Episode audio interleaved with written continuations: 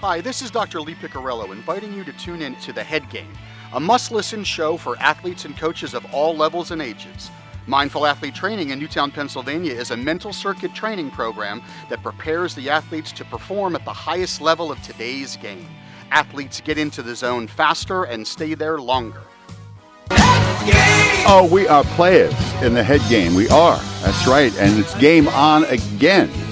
In the arena of ideas, we do. And we go to Dr. Lee Picariello and Jess Ferdinand ready to play. Game How on. are you, Foxy? Ready to go. It's uh, Show Me the Money. How are we rolling? Rolling uh, with it. What's that? I know that movie. Hmm. Jerry Maguire. That's do. right. You do that. Show me the money. Help me help you. You. Right. That's right. That's right. That's what it's all about. Well, it, that's one of the things that it's about today. It's one of many things it's about today. Um, you know, our discussion today is going to have much to do with what has been. Uh, it was announced on Monday. Uh, we're just going to, you know, dive right into it. It's the Fair Pay to Play Act. It's coming out of California, and that's no surprise because, you know, California likes to think that they're a, a tad bit more progressive. It's also presently where one LeBron James is located, which also has much to do with this, in my opinion. Um, what our discussion is going to be today is because it's been made so analogous to paying the athletes to play in a slightly different manner. Is it fair or not? And it is a one of those more polarizing topics that kind of allows the person to get on one side of the yard or the other with the fence in the middle. There is no real gathering, leaning over, sharing some common space with your neighbor, feeling that you can kind of connect on this topic. You either believe in it wholeheartedly or you are against it and you think it's bad for the game. So we're going to take a deep dive into it. Um, when you think about the pay to play, fair or not, how is this going to affect the generation that has yet to be for our, our young athletes? Uh, the amateur youth, the youth sport movement is already under scrutiny because of parents, because of uh, financial pressure um, to get to a particular level much sooner. The emotional development that is commonly connected with these athletes and how they so desperately want to get their name in the spotlight, a level of assumption that they might make. We've covered it all in head game discussions. But now with college athletes having the ability to make money, what is it going to do regarding their passion to play? The culture of the school in which they are representing, how we as fans watch after they receive some type of compensation, whether it's for their name, their image, or their likeness. That's really the blanket of the law. How this is developed is for years, the NCAA, through contract relationships with the NFL, with Major League Baseball, um, with NBA, the amount of merchandise that's being sold, players' jerseys, the amount of fans that are attending, that it's no secret that the NCAA is a billion dollar organization. And there is no surprise that there's been for years, decades, pushback from professional athletes of how, if in fact they had an opportunity to make some type of money, that their lives would have been uniquely different. How will this affect how we view games? Will this increase the numbers of athletes attending different colleges? Are we going to see more of a gravitation to the West Coast, or more specifically, states that are now endorsing this? Other states have already talked about passing similar bills. There's also an introduction for a national bill to blanket the United States? And what are the pros and cons of paying college athletes? Because that's the big one. Pay to play, fair or not. But before we get into all of that, before we start to grind out this topic, we're going to get a little morning mindful news from our very own Jess Ferdinand. Good morning. Good morning. Hmm. so, I just I just had to talk about playoffs. So the 2019 MLB postseason is underway, and there's a lot of there's just a lot of things happening right now. Just, we can just go to yesterday about the things that happened. And first, I'm going to talk about the Phillies because they're still kind of relevant because we have a lingering. Well, they're why, well they're relevant because you know there's some unanswered questions about Yeah. uh, management, about the general manager, uh, about ownership, really, and you know uh, what is the the fate. Uh, of certain individuals going to be, which is then going to, uh, as it always does, roll downhill and impact the players, impact the organization, and therefore the fans. Right. So there's a lot of thirsty Philly fans out there that that still want to get their thirst quenched because they don't yet know, uh, especially with you know the bringing on of Harper, where this organization is headed. Right. So I'll say it. Are we going to fire Gabe Kapler or not? Mm-hmm. and then that, that kind of leaves a what are you going to do with Matt Klentak? But that's on its own. And then yesterday, the New York Mets fired their general manager or their their manager Manager, manager, yes, two years, which is the exact same position as Gabe Kapler. right? So 20, now 20 games above 500 after the All Star break, and they did better but than us. Too little, too late. I think his overall record in two years was less than 500. Yes. Right? So ultimately, it's kind of like same kind of situation, and the Mets went ahead and said, you know, you're you're done.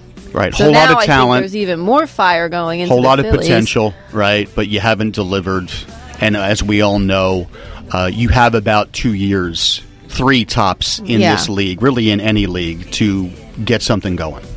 It's it's just an interesting situation. I don't know what's going to happen, but we're obviously going to see. I think now that the Mets did that, and there's even more fire going into all of that nonsense. I think by next show we're probably going to have maybe an answer. Hopefully. Um, the other side of this is the playoffs are actually happening right now. Game one of the National League happened last night, and now it's just everything's happening. But there was a story. So there's all this, and we talked about this in the before we were starting. And there's this mental, there's this mental endurance that happens, this motivation that happens that you don't really see before, maybe. And you have someone like Ronald Acuna who doesn't run out through the bases last night, which ultimately loses a run, and they end up losing the game. And it's just interesting to me because so he's a rookie. If you're not familiar with who he is, well, he's not a rookie anymore. Last year he was a rookie. He won one Rookie of the Year. He's a very good player. This year he's you know still a really good player. And he and this isn't the first time. They've probably told him about this at least two other times. So now you have leaders of the team, the manager of the team are coming out now saying like, yeah, he probably should have ran and you know, he shouldn't have done that. Uh, so it's just it's just strange to me that he's that he did that in a playoff game. Well, I, I think it has a lot to do with where you are mentally. You're using concepts, right? Like like endurance. Um, you're, you're, we're, we're talking about things like the right mindset.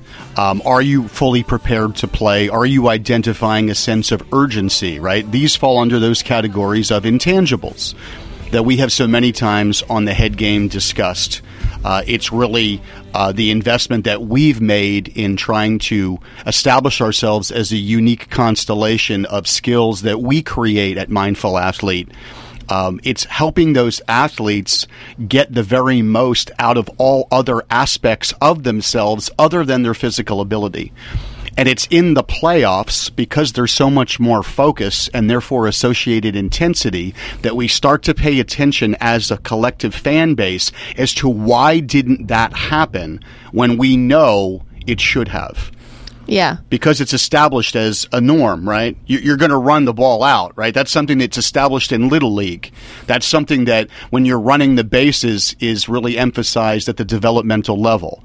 That should be almost built in in this time. So if it's not happening, what's the explanation? I mean, I think even Bryce Harper in the our last game ran through the base as hard as he could.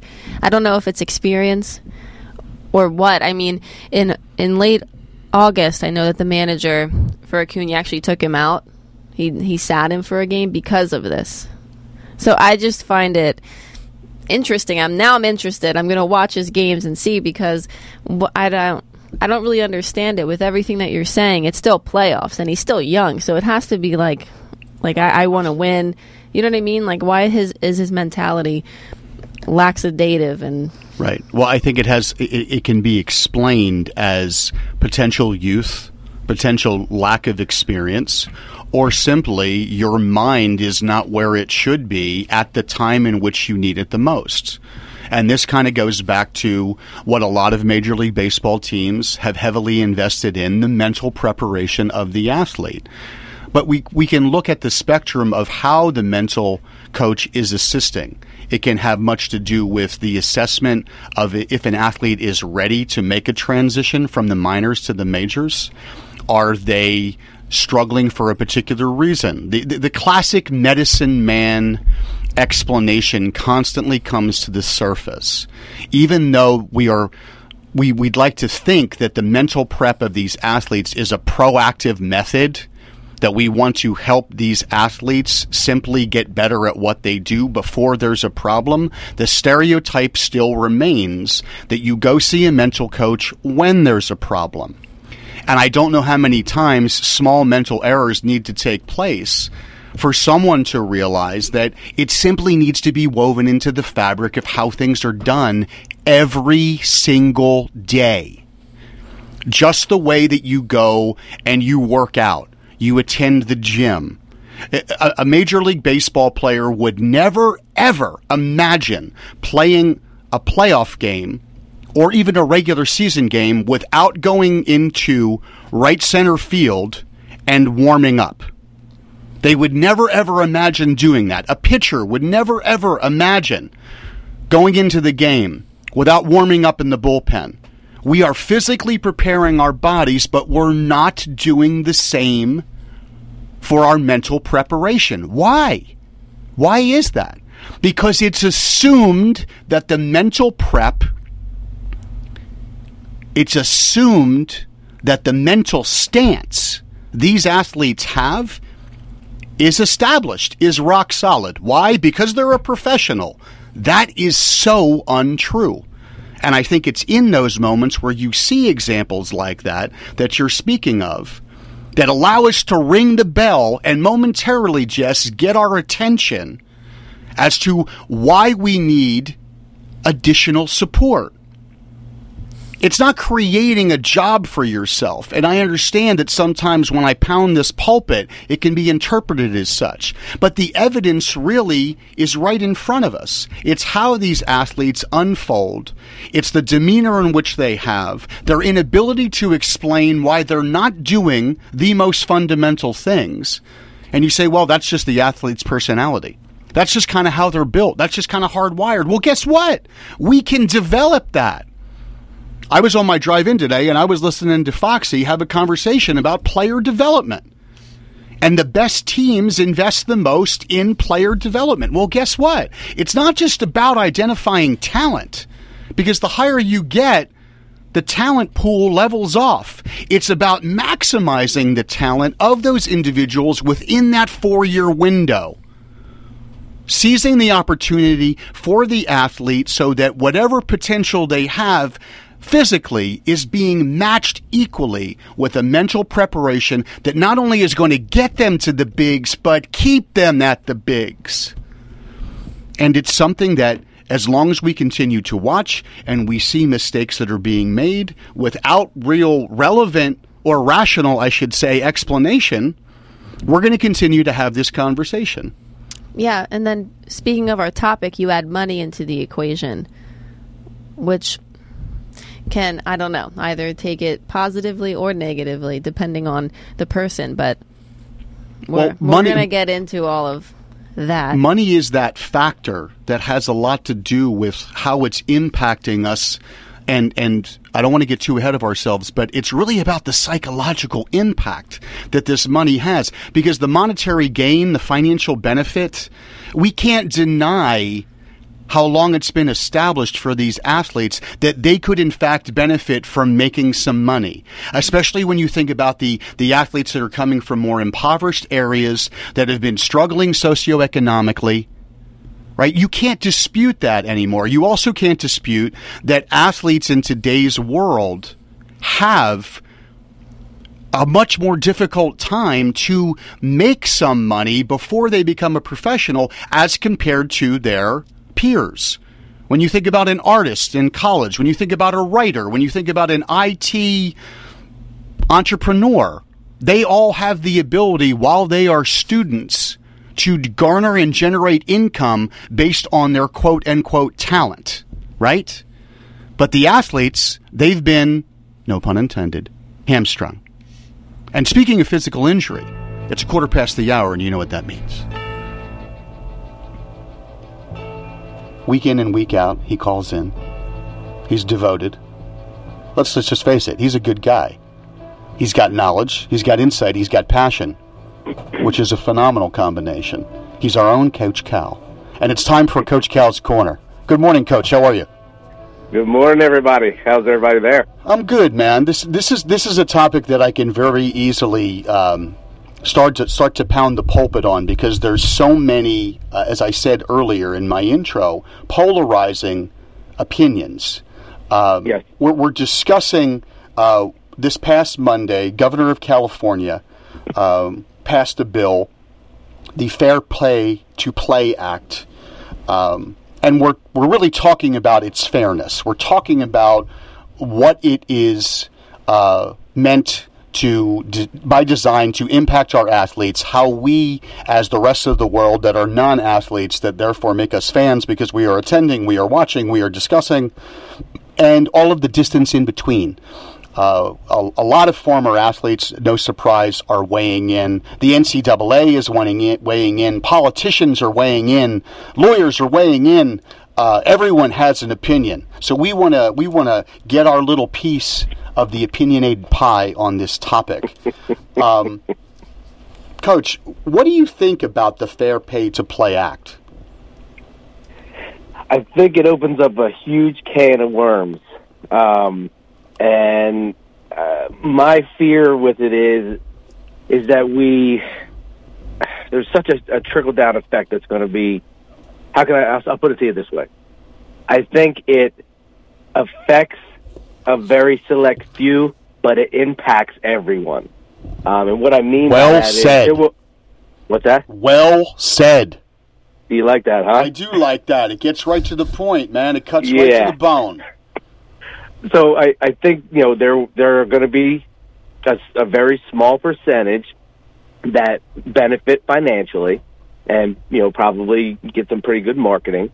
Um, but I think when I say it's going to impact everyone, I think it's going to affect team dynamics. I think we're going to continue to uh, spawn this me culture.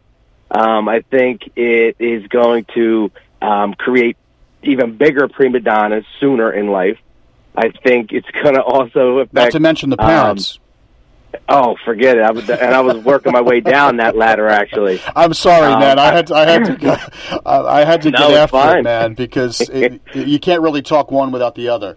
No, you're 100 percent right, and that's why we work so well together because we think alike.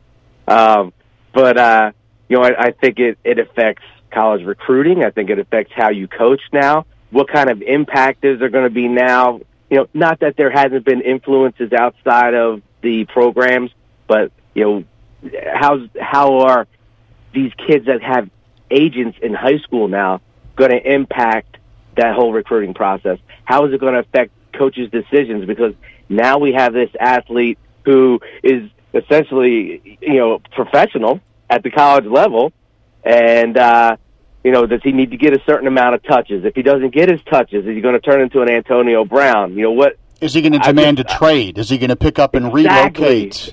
Yes, Is you're going he, to see all is he, this is he going yeah. to is he going to take advantage of the, the transfer transfer portal and, and, Yes. and do a lateral move? Are, are, are boosters going to be recruiting? Forget high school, man. Now now you've got uh, agents that are looking, to, you know, to represent in middle school, in grade school, because they're they're, they're physical phe- they're physical phenoms. I mean, Right. it, it's going to it's to take an entirely different slant into the uh, the local PRBL recreational basketball league Ah, when when you've got uh, when you've got a mega agent over in the corner fetching coffee for the sixth Right. grader, right? Right. Um, and and you're gonna you're gonna have all these parents and kids seeing dollar signs and and you know people just taking advantage of them, per- thinking perpetu- that it's gonna their six year old who Ugh. you know their six year old who's uh, seven feet tall and is dominating CYO basketball is going to be a pro. Well, he's dominating because he's seven feet tall, and the rest of them are four feet. Yeah, it's You gonna, know, so I mean, it's, it's going to be. I don't know. going to perpetuate the delusional is what it's Yes. going to do which Yes. goes back to the prima donna which is one of the characteristics there are so Yes. many uh, negatives that can that can develop from this but we're going to try to flip the other side of the coin let's take a collective breath let's take our toes back off the edge from the the insanity of abyss the abyss of insanity. I, I'm I'm so verklempt right now. I just me- I messed up my my bodies, my oceans, and my bodies of water. Let's take a moment and just back ourselves off the edge. Let's talk about the benefits. Let's talk about the pros. What do you see as a potential benefit of the Pay to Play Act? I really don't know what I see as a benefit, honestly, um, because I, I look at college athletics as as a pure form of athletics to an extent, obviously, but it's the last, I guess, last level of playing a sport because you really love it, and obviously people are playing also with the hope of maybe getting to the next level, but um, if you talk to, and I'll get back to your point. I just want to make a point here. If you talk to anyone who spent any time at the professional level, the majority of them, at least the majority of the ones that I've ever dealt with in 25 years, will tell you it's a different game at the pros because now it's a business. And a lot of them have lost their passion, like the passion that drove them to where they are, because now it's all about the money. It's about the bottom line. It's about winning. It's about statistics. So it, the game changes, and I'm afraid that's what's going to happen at the the college level too. And it's, again, it's only going to happen for a select few. Uh, so anybody listening out there, don't think that you know every kid that's playing, you know, uh, Levittown Little League right now, or you know wherever it may be, YMS soccer, that they're going to go and you know get paid. It's a select few that's getting paid. But Cal, So I the benefit, back to your question, the, the benefit, I don't really see what the benefit is, other than that you know a select few are going to going to make money on it, um, and it could maybe put this whole discussion to rest. I, I what you said I'm earlier. open to hear other views, but I don't really see it. What you said earlier of it benefiting a few but impacting all, I think is profound because it doesn't matter that only the very rare few are going to benefit from it financially because it's the crazy pursuit of Yeah. the brass ring, of the pot Yeah. of gold that we already know because of what we do in our everyday lives when we see these athletes and we see their parents of how collectively delusional our society has become Oh yeah, and in the pursuit of the next level of becoming a pro. There was a statistic that I heard on a major network in preparation for this show that there are uh, out of the 500,000 high school athletes, 1% go pro in basketball yeah, and 2% in other collective sports go pro. yeah. You think about that for just a moment. And the staggering numbers, the odds against. It's the it's the you've heard it the, the analogy many times. It's it's like the the percentage in which you have the likelihood of getting struck by lightning. Right. And then getting struck by lightning multiple times. right? But but Yeah. it just because it exists and just because that large you can make money off of your name, likeness, or image carrot that has been dangled. Now it, it's really uh, it's just a free reign of pursuit that's going to impact the masses. yeah. So I think one of the benefits is because in those very small percentages, if those athletes have in fact the opportunity to make money, the only benefit that I can see, which is really the crux of the foundation of any professional athlete that has created a platform or has made a very strong opinion as to why this Fair Pay for Play Act is a good idea is that when you think about other people in college, other people that are non student athletes that are part of that university, they in fact can get reimbursed, Cal, for. Sure. I, I, heard a story that Jay Bilas, uh, who is an attorney, who, uh, who, who provides his counsel very eloquently to a, a, host of media platforms, spoke of his daughter, who is a very talented artist, who sold some paintings while she was in college for, for right. fairly good money. And they were very proud of her. Think about the, the, the, the Zuckerberg Facebook. He started that while in college. It was an entrepreneurial right. effort. He, he never went back to school. He went to California, you know, uh, and, and just exploded. And now he's one of the most uh, influential people on the planet. So all right. of these other people doing what they do can make money based on their talent, but for some reason, the student athlete, in accordance with the NCAA, and because I once was one, they have been hamstrung, they have been put on the sideline. And not been allowed to create that. So, as far as equality is concerned, I think that's a human nature win. But I think that's really the only positive that has been right. established, and the negatives so much more outweigh. Yeah, and uh, one of the things I want to point out is, and your examples are, you know, dead on. But again, your your examples are still individually based, and when you're talking about athletics, you're not talking about an individual. You're talking about a team. Um, you're also, you know, referring to situations where the you know the, the artist did the work on her own, not at the college, not with college equipment. Zuckerberg the same thing because if they did, I believe in most schools, if you do anything um, with college equipment, they own whatever you produce. So you have to be very careful with that too. So it's uh, you know it's, it's I get it. You know the, the kids outside of athletics because, and I always say this to parents: the college experience for an athlete is very different than it is for you know the, the non-athlete. It's completely um, different. And, and, this is just another example, you know, for you know that you gave. They can do other things. The non-athlete can do other things, and and uh, again pursue their passions in a different way. But um, yeah, no, I, I totally I agree with what you're saying, but it it it's it's different. It's diff- it's different for the athlete. You know, the the setting is different.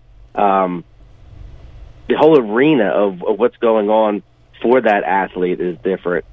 So, yeah, I mean, I get it, but how do you see this? I don't see a lot of positives. I don't see a long list of positives. How do you see this impacting the concept of preparation at the high school level in anticipation of? You know, you, you start to get around sophomore, junior year. You maybe get a tap on the shoulder. You might get a little ink in the local newspaper. Yeah um, someone starts. You, there's a little whisper when you show up at the gym, like, "Hey, there's that kid. You know, he's, he's the one I was telling yeah. you about."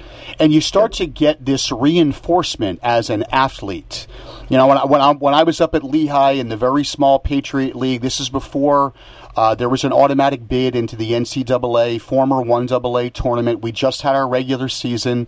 You know, we go six and zero oh my senior year, and we're stacked up against Holy Cross, which is still a full scholarship program from right. uh, from a, uh, a, head coach, Mark Duffner, head coach led organization who went on to the University of Maryland, and we get all this. We were ranked top twenty. Uh, in the country for the first time in, in decades. Uh, we, we were anointed as preseason uh, favorites to win the Patriot League. It was going to be the game of the year. Um, that there was national coverage. Uh, so I got a very small taste after that game, even though we lost 43 42. I'm on crutches because I had a bad wheel. Three kids come up to me and ask for my autograph. now, you know, it's one of the more special highlights in my my amateur athletic career. And sure. it, it, no, com- it, it, completely blew me away, right? Yeah. And it, it actually made me feel in my small little pocket of the Lehigh Valley that little taste of fame. And I yeah. think I think there's so much more that can be effectively communicated to our young athletes of that it's not about the money. It's not about compensation. It's what that does to the athlete and how it impacts them. Cal, sure. talk to me about what you see as a primary hurdle for you in your craft and what you do with. Now, this is 2023, right? So this is when Yeah. our kids are roughly January 2023. Yep. sophomores in college, right? If I'm doing my mm-hmm. math right. Yeah. I think How, so. how is this impacting you and what what your craft is over at KPA? Um, I, I I think it's it's a positive thing for both you and I. Um, I think that you know the the parents that push their kids now with the idea of scholarships is going to get even bigger because now they're thinking dollar signs. So uh, it's not only can my kid get a scholarship now, but you know maybe he or she is going to make some money out of this, and we can all benefit from it. So I think it would only enhance what we do. Um, I think people would start to be more receptive of the the mindful athlete training perspective um, because they know that this is what's done at the pros, and this you know if my son's going to be pro, he has to do this or she has to do this. Um, that being said, I would hope that it would also bring awareness to all the charlatans out there that um, market themselves as strength coaches, as mental uh, athlete trainers, um, who really have no credentials, don't know what they're doing, are just stealing people's money. So I hope it would, uh, you know, from a standpoint of what we do, um, bring light on to who is really cr- credentialed out there, who really has the experience and the ability to help these kids be their best, rather than you know just getting them fit. You know, we're making them the best athletes that they can be physically and mentally, where a lot of other individuals and programs out there are really just doing a fitness program, uh, which doesn't really get you to where you could be. Um, the other thing is, and and uh, you know, I, I have to bring it up, and I know it's a, a sore topic. Everybody keeps talking about equality, but what about the female athlete? Everybody always looks at it from a you know football, baseball, basketball standpoint, from a male perspective. But what about the female athlete? You know, there's not much professionally for them after it. Are they going to be as attractive as the male athlete for these opportunities? Um, so, um, you know, I don't want to get off the topic, but you know, that's something that has to be considered as well. But from our perspective, I think it, it should only enhance what we do. And like I said, I hope it draws light onto all the, the phonies that are out there that are just either stealing people's money or hurting their kids. Um, I don't know. I mean, I I think it could be good. I don't want to benefit from something that I really don't believe in at the college level, but you know, my whole perspective is that I wake up every day to make you better than when you were yesterday, and it's to get you to um, experience your maximal athletic potential. So, regardless of what your intentions are, we have uh, you know a, a certain mission, a certain passion, and we're always led uh, and, and driven by that. Cal, my man, thanks so much, brother. I appreciate it.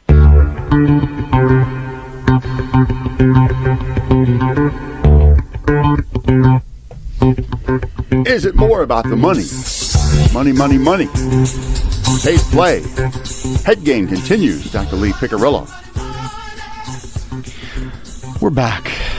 So, uh, Jess, during the break, you kind of mentioned. Give me a, a quick recap of what went down at KPA last night. You, you did a little Oh. one-on-one mental strength training. We did. We worked with the Fit Lights, which we usually do on Thursday nights. Thursday nights is a mixed athlete group, so it's a good way to get every sport that's in there to do something that's good for every sport. Um, but we did work with one athlete. We work with him about 20 minutes, 25 minutes after the session's over. He comes back by himself and he loves it. He's like, "What? What are we doing today? What's the mindful thing we're doing today?" And um, we decided to go over what goal setting was and we helped him figure out a short term, long term goal. He's going to come in with it written down, and then we walked him through a progressive muscle relaxation meditation because he really likes meditation. Do you know that goal setting is the number one mental skill for high-level athletes? No, I didn't know that. At it at its most simplistic level, if you are not doing something that is goal related every single day at the highest level, you're not really working. Yeah. And that that's really true by the way in life. If you uh, you, you consider yourself to be a self starter, if you are a, a relatively well motivated individual, if you don't have a goal within the goal, like what's your goal today? Well, I'm going to go to work. You know, I'm going I'm going to do what I have to do. I'm going to do my job well. That that only gets you so far. But it's really the goals within the goals. It's how do you want to go about work? What do you want to do specifically? What are the skills required of you while you're on the job? And within those skill sets, how can you find small pockets of improvement? It's the number one mental skill that Yeah. high level athletes use. We all, I also went over realistic goals, mm-hmm. so we can understand, and and what short term goals where people kids aren't really familiar with what goals are. Right, Foxy. Let's uh, let's hear from the experts here. When we talk about the Fair Pay to Play Act, is it fair or not? This is what it's all about. Schools will not be paying salaries to their athletes. Instead, for the first time, players will be allowed to sell the rights to their names, images, or likenesses to outside bidders. They can even hire an agent. So players could get paid from things like video games, autograph sessions, or TV commercials. Payment could also look more like a local business giving a couple thousand bucks to a hometown athlete at a Division III school. The idea here isn't new. The Olympics have used the same model for years. But back in February, California State Senator Nancy Skinner decided the Olympic model would work for college athletes. Skinner says her aim was to give them the same rights as any other student on campus. What other billion dollar industry could rely on college students as the source of their revenue and deny them any type of income? She recently said. This is the only billion dollar industry that has so far been able to get away with this. California schools and the NCAA itself strongly oppose the bill because it would make it illegal for colleges in California to follow the NCAA's strict amateurism rules. The first thing that I thought of when I heard that was Bruce Jenner on the cover of a Wheaties box. Because the one thing that I overlooked, um, I had not really tracked the brewings of this. This has been tossed around for the last couple of years. And I mentioned earlier LeBron James, uh, what I'm just going to call reality show platform, which is um, the setting is a barbershop um, where they're sitting around talking about really the advantages, the disadvantages um, that currently exist in the culture of the athlete. Um, obviously, this one speaking more to the early disadvantages. And he would go on to speak about if he had the opportunity, because he and his mother, when he was in high school, had relatively nothing, uh, to be endorsed to receive some type of monetary gain for his name, for his image, for his likeness. He he doesn't know if he would have actually considered going to college. It was a, it was a slightly different slant. Whereas the opportunity to make the money as becoming a professional was so glaring for him in that time in his life that there really it wasn't a choice. It was a no-brainer. So when you think about how this starts to impact athletes across coast to coast, the nation, and you're hearing what's now becoming more readily available, which is what we spoke of earlier legal representation in the form of an agent, younger and younger, to make more uh, gain based on what people are identifying as talent. What is the bottom line that we as a society identify as the most important? Because when you see these athletes on paper, or you hear of their lives or their backgrounds, it's a no brainer that money would help. But what does money bring? Yes, it brings financial support, but as we've heard many, many times, does it bring happiness? Does it provide the security above and beyond the obvious? Which is when you now you go to the athletes that tell the stories of attending colleges on full scholarship, by the way, which I'm going to talk about in just a second, that don't have enough money to eat, that are walking around campus hungry, that are, uh, we've heard stories in the past of athletes getting in trouble for quote and quote borrowing a car, a nicer car that apparently, apparently, obviously has been provided by some type of booster. Why? Because they it's a, a it's a ten minute drive from where they live to where they practice and they can't financially afford to get on the bus on a daily basis, and the, the shuttle system is not uh, available to them as an athlete, you know, whatever particular reason might be provided. All of these additional things that start to stack up it starts to paint the picture of what we are creating is a lifestyle change earlier and earlier for these individuals. And as I mentioned earlier, while it may only benefit the outliers, the one percentage, of the population, the cattle drive of hundreds of thousands to pursue that brass ring is going to be enormous. It makes me think of the psychological long term effects when you're having a. And I, I think of this really with baseball right now, with like moms and dads who are saying, that their kid's four years old, but he's going to the league. He's getting drafted. He's not even going to college. And that kid, by the time he's 12, very well may hate baseball because of it. But he's getting sponsored now. And he's making money for his family. I think it's going to, I don't, I'm, because we see, like we talked about Gronk, who is saying that he has these clinical signs of being depressed, and and he went through it the correct way. You know what I mean? Like he did, well, not the correct way, but what we're used to, which is our normal way. And it's just making me think like it, there's. I don't really like taking shortcuts, and it's almost like a shortcut to me. Like you're missing all of the things that you were supposed to learn in the process. Uh, uh let's take a look uh, just a second of our typical model of human behavior and how we hope that adults model the way for our next generation. We don't like to think that, right? Mm-hmm. I like to think as a parent that somehow so, any single person who is out there that is a parent would like to think that their contribution, their decision making, their behavior is going to aid their child, lend them a helping hand, or at the very least provide example that that person can learn from. Okay? Yeah. Let's also talk for a moment about when you talk about reimbursing athletes or providing them monetary gain, and whether it be in sponsorship, whether it be in endorsements, whether it be in alternative creative ways in which they are receiving money. Okay? What is it actually doing to their personality? How is it aiding in their development? And then, what are they being faced with at a very, very early age? Let's go back to the adults that paved the way. Here are some statistics. The average salary in the NBA is $6.39 million a year. And at five years post retirement, 60% of those athletes are bankrupt. The NFL average salary is 2.43 million a year. And at 5 years post retirement, 78% bankrupt.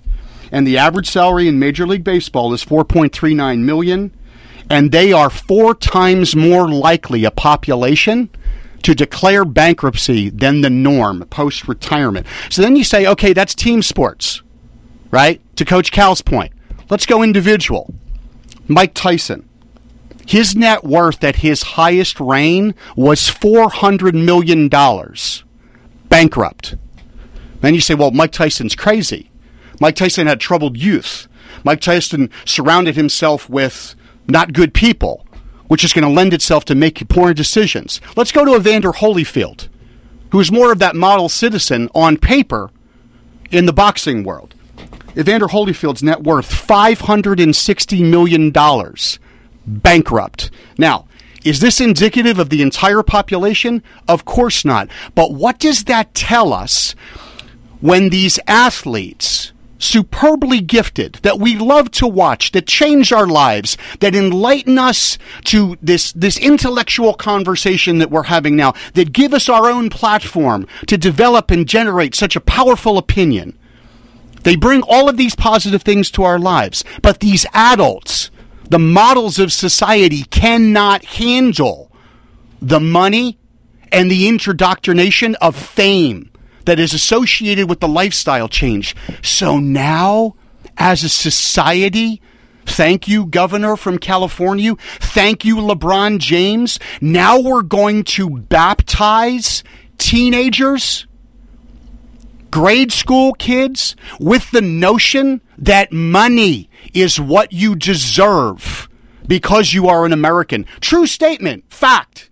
But what it does to us psychologically, emotionally, developmentally, it's being completely overlooked. And it's going to manifest catastrophic problems. Unfortunately, Jess, we're not going to hear about most of them. Because as a society, we still gravitate to the outliers. We still find our ways meandering to the 1 2 percentage of the population because that's what allows us to sleep at night. Yeah, also, we kind of have seen this type of giving money to the younger generation play out with child actors, models, singers. And the statistics on those, as we know, are very low. And They might even be, yeah, they might even be more devastating. yeah, Right.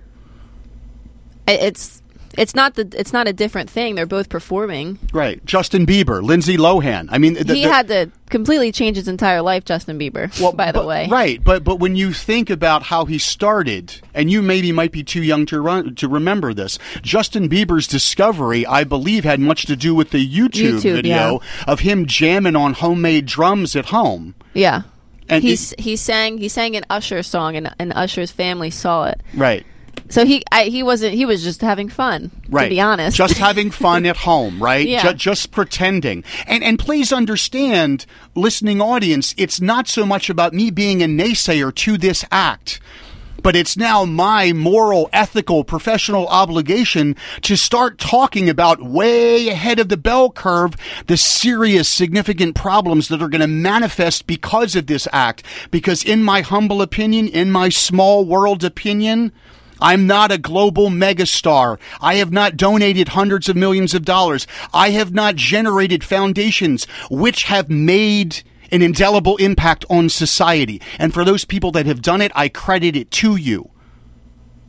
But when I see these things that are naturally unfolding, and what risks we're willing to take for the sake of a very small percentage of the population, the impact that it has on society is so much of a greater problem. Because, like the Health Care Act that afforded health care to everyone, quote unquote, from a human nature, from a humanity perspective, is a really, really good idea. You know what the number one problem was with the Affordable Care Act? There weren't enough providers to help all the people that were insured. And nobody thought of that. Nobody talked about that because it was such a good idea that made sense that you didn't think ahead. Now, I'm thinking ahead. I'm talking out loud. I'm thinking out loud because this is an issue that is not going to go away. Foxy, let's go to number four. This is Tim Tebow, and he is passionate, he is spiritual, and he is against this wholeheartedly. You know, as a former college athlete, that's exciting. Three, my mistake. You, you know, I, I, feel like I, I have a little credibility and knowledge about this because when I was at the when I was at the University of Florida, I think my jersey was one of the top selling jerseys around the world. Uh, it was like Kobe, LeBron, and then I was right behind them, and I didn't make a dollar from it. But nor did I want to because I knew going into college what it, what, what it um, what it was all about. I knew going to Florida, my dream school, where I wanted to go, the passion for it, and if I could support my team, support my college, support my university, that's what it's all about. But now we're changing it from us, from we, from my university, from being an alumni where I care, which makes college football and college sports special, to then, okay, it's not about us, it's not about we, it's just about me. And yes, I know we live in a selfish culture where it's all about us, but we're just adding and piling it onto that, mm. where it changes what's special about college football. We turn it into the NFL, where who has the most money, that's where you go. That's why people are more passionate about college sports than they are about NFL. That's why the, the, the, um, the stadiums are bigger in college than they are in the NFL because it's about your team. It's about your university. It's about where my family wanted to go. It's about where my grandfather had a dream of seeing Florida win an SEC championship. And you're taking that away so that young kids can earn a dollar. And that's just not where I feel like college football needs to go. That's fair, There's that man. opportunity in the NFL, That's but not in college football. By the way, that's Stephen A. Smith that's saying that's fair. and actually Tim Tebow, who again polarizing figure, has been there, drew a lot of attention for his his own personal mission, which I genuinely believe he believed in so much that he was chosen to do what he did. That was his personal belief. But when you render Stephen A. Smith speechless, mm-hmm. you're saying something that's spot on. And this is the other thing that's in between the lines of what Tim Tebow just said, which no disrespect, Mr. James, LeBron, you can't relate to this following comment. The passion that's coming from Tim Tebow is because he went to college. And I'm not talking about getting an education. I'm talking about being baptized and living day in and day out in that culture. And anyone who has ever attended consistently college sports versus pros, it's a different feel. It makes you feel more human. It makes you feel more connected to your community. It, and, and you think about the irony of this whole point when the, the, the platforms are being established to make sure that the athletes that are blessed, that have been ordained as the elite, get theirs, what is being overlooked I could make the argument is infinitely more valuable to the course and development of the human being, of our culture, and therefore our species. Because it's about the experience of being part of something much greater than yourself. You don't experience that at the pro level. I don't care how many fans are looking for your autograph or stand in line to, to meet you after the game. It's a uniquely different culture. And what is being overlooked and what is not being discussed is the overall value in which this contributes to how we as people live our lives and the decisions that we make because of them. Yeah, the the phrase that stood out to me is my dream school.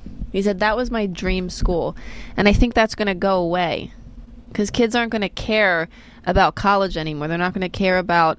They used to. That used to be what drives you. Like I'm going to work really hard so I can go to a really good school that makes me proud, that makes my family proud. But now it's like I'm just going to work really hard because I'm going to make money and I, that's what I that's what I meant with like these like these shortcuts. Like now you're skipping something. You're skipping a whole part of your life that you could be growing in. Do you know what I think too, Jess? That I think the more that I talk about my personal perspective, that I, I try to step back and, and, and exhale emotionally, cognitively to get some clarity. We can't relate to the LeBron James philosophy or ideology. And he can't relate to this one. Correct. And so, and, and, and because we have not walked a mile in his shoes, we have not endured potential strife, financial strain, and the emotional and psychological discomfort that comes along with that. Yeah. I, I can openly admit that, right? But there's gotta be some way, some type of happy medium. And perhaps that's the, the blessing, the silver lining in this, that this doesn't come to fruition technically until 2023. And other states are starting to rally. Pennsylvania's throwing their hat in the ring about what they want to do, their level of contribution as it relates to the Fair Pay for Play Act. Well, it, it seems We're going to need that time. Yeah, when I was watching, it's called Uninterrupted, um, LeBron James's platform that he talks on, where this actually was signed at, and he they the athletes explain how basically when they go on to their professional careers the schools are still making like when they started the schools were still making money. They had their jerseys up.